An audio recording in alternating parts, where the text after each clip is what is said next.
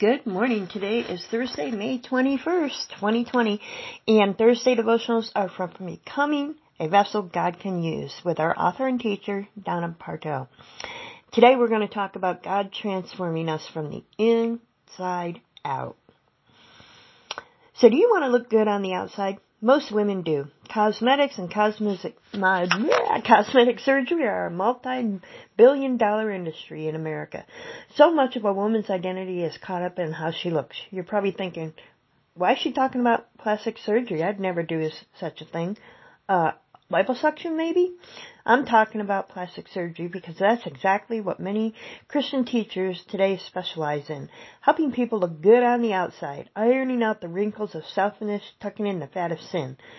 To our shame, we've fallen for it. We just want to look good on the outside of the vessel. Never mind the inward reality. We want band-aids and we want quick fixes. I'm fed up with the secret keys, the 22 ways, and the surefire plan.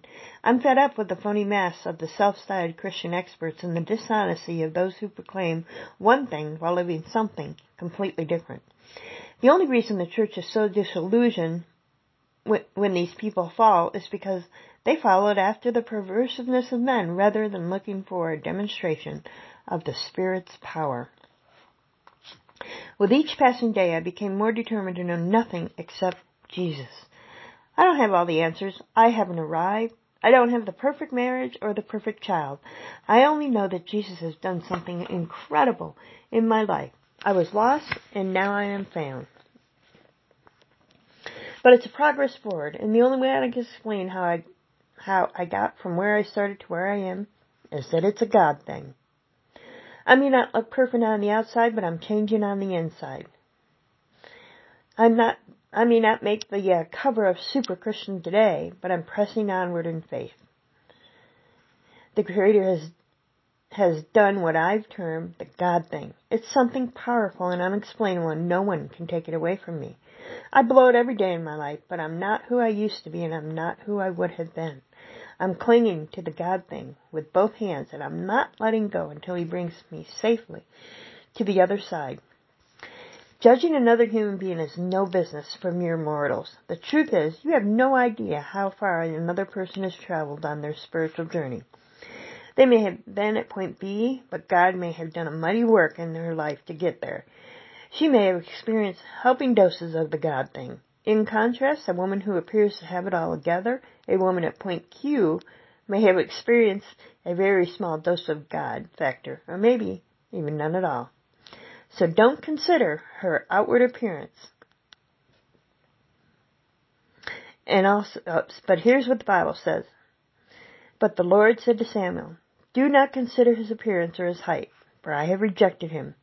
The Lord does not look at things man looks at. Man looks at the outward appearance, but the Lord looks at the heart. That's 1 Samuel 16:7. That's great news, don't you think?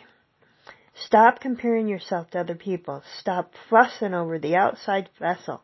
Let God transform you from the inside out. Let Him perform the God thing in your life. Amen, amen, sister. she's right. A lot of uh, lot of lot of the outside work is a little bit of fluff instead of real inside work. And I, I listen to this again and then answer these uh, question. I'd like you to define the God thing. Why shouldn't we judge others or worry about how they judge us? What does the Bible say God looks at, and what are His judgments based on? How large is the God thing in your life? Mm-hmm. And as a believer, what do we need to know? And this is from 1 Corinthians 2, 2 through 5. Hey, you have an awesome day. Dig into this a little bit more. And remember, you are who God says you are.